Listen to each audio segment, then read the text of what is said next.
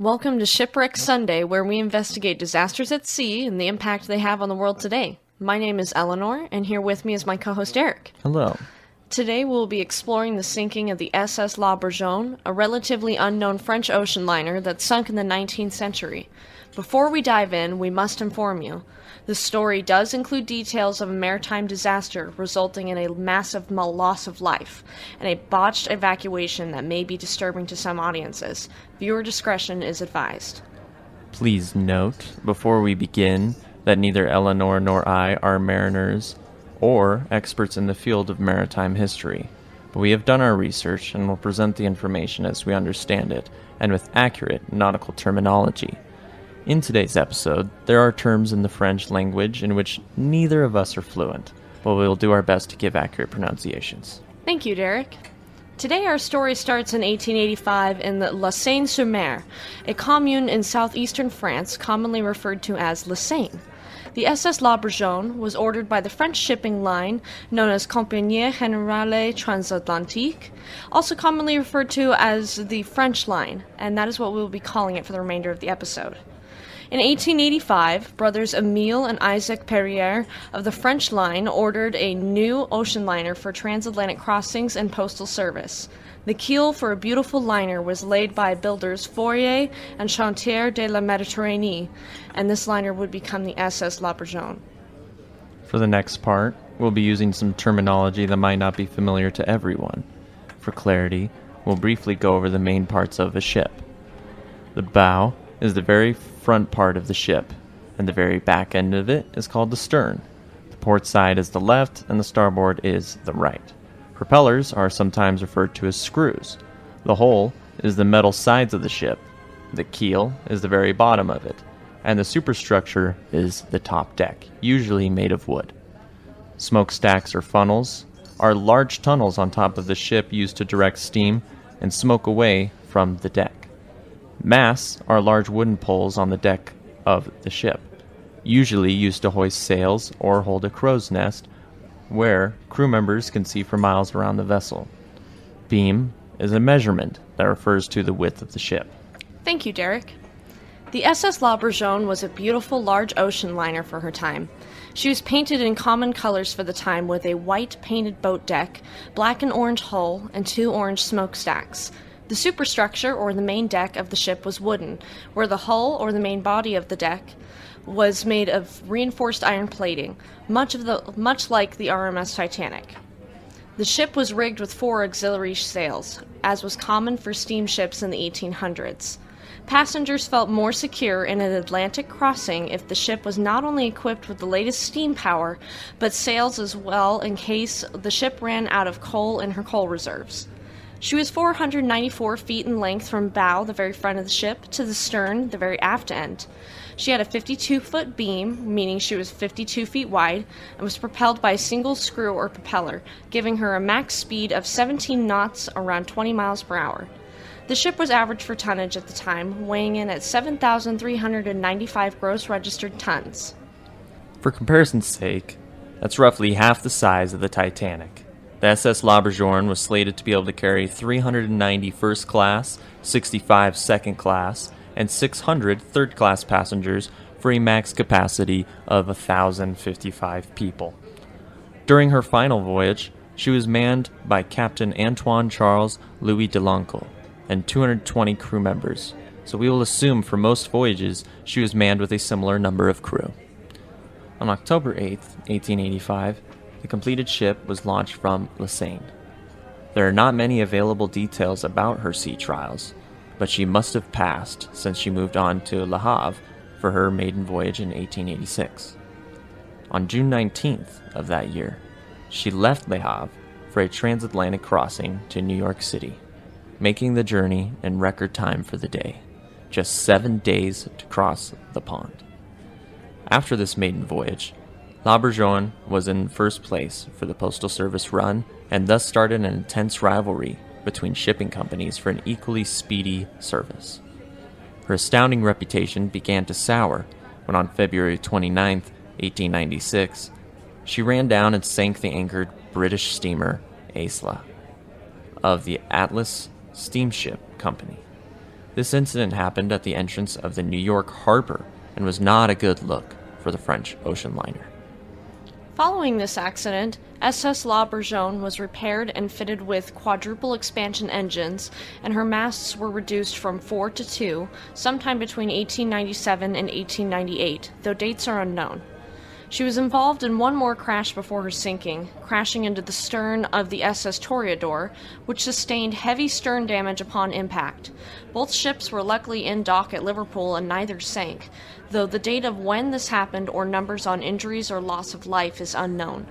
Other than these incidents, La Bourgogne's career was uneventful, and she dutifully carried her passengers between France and New York. Now, we come to the fateful morning of the sinking. Just a reminder to our listeners that what you are about to hear details of the sinking of a large vessel and it may be disturbing.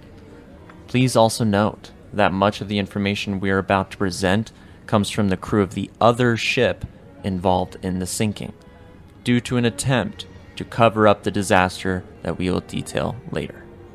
To start unpacking this, we will go over some of the details of the final voyage. There were 220 crew on board, as well as 506 passengers, for a total of 726 on board.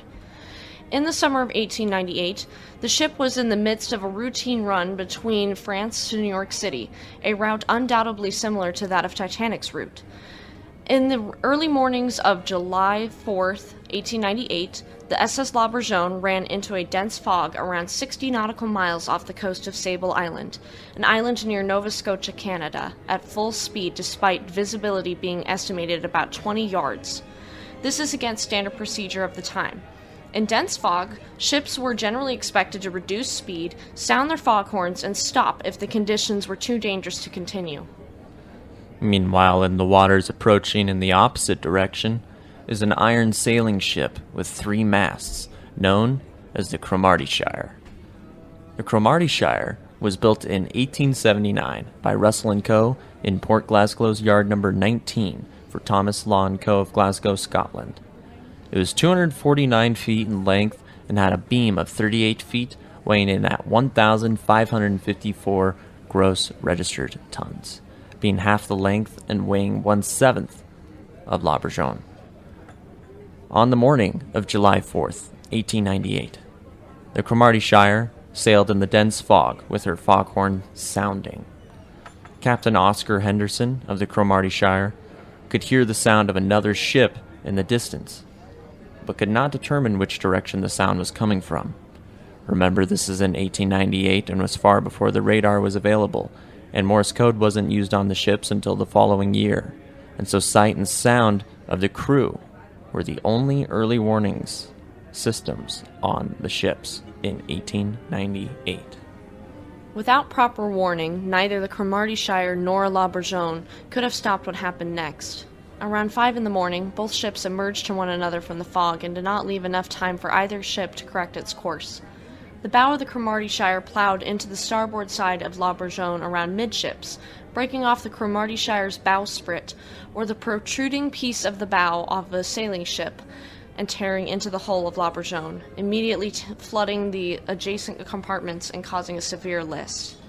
More than likely, some of the passengers of La Bourgogne were killed on impact, Cromartyshire's bow was damaged severely, and the sailing ship assumed they were in danger of sinking as they drifted from the doomed ocean liner into the deep fog and did not turn to help La While Cromartyshire was worried for their own ship, the SS La Bourgogne scrambled in a panic to the lifeboats.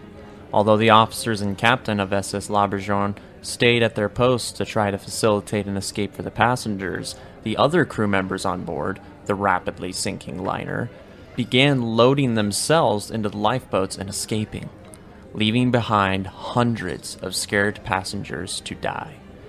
Passengers scrambling up from the flooding decks below then had nowhere to go and began jumping into the freezing Atlantic Ocean. Officers on board launched flares into the dark sky and sounded the whistles they called desperately for assistance from any nearby ships. Unfortunately, the crew of the Cromartyshire initially assumed the flares and whistling were the SS La Bourgogne offering assistance instead of crying out for help. At 5:30 in the morning, the dense fog began to clear, and the crew of the Cromartyshire saw the sinking ocean liner that was in peril. SS La Bourgogne was listening heavily to her port side and going down by the stern, and on deck were hundreds of terrified passengers with nowhere to go. The crew of the Cromartyshire, realizing their mistake and their own peril, sprang into action and sent out her own lifeboats to begin assisting passengers in the water.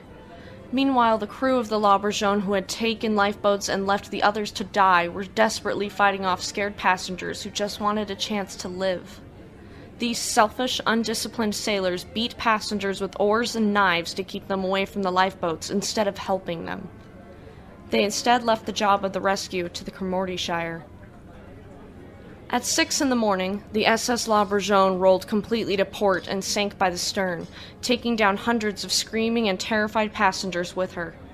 Moments after the vessel disappeared beneath the waves, the groans of metal roaring underwater, Bodies from inside of the ship began to float to the surface, further traumatizing the passengers in the water who were not yet rescued. In total, the Cromartyshire was able to save less than 70 of the 506 passengers that were on board the SS La Bourgogne in the aftermath. The surviving crew of the, of the La Bourgogne, whose terrible actions were not yet known, were also pulled aboard the Cromartyshire. Of the 173 survivors, only one woman survived and every child aboard perished. The captain and all of the officers except the purser perished at their posts as the ship sank. In total, 549 people died.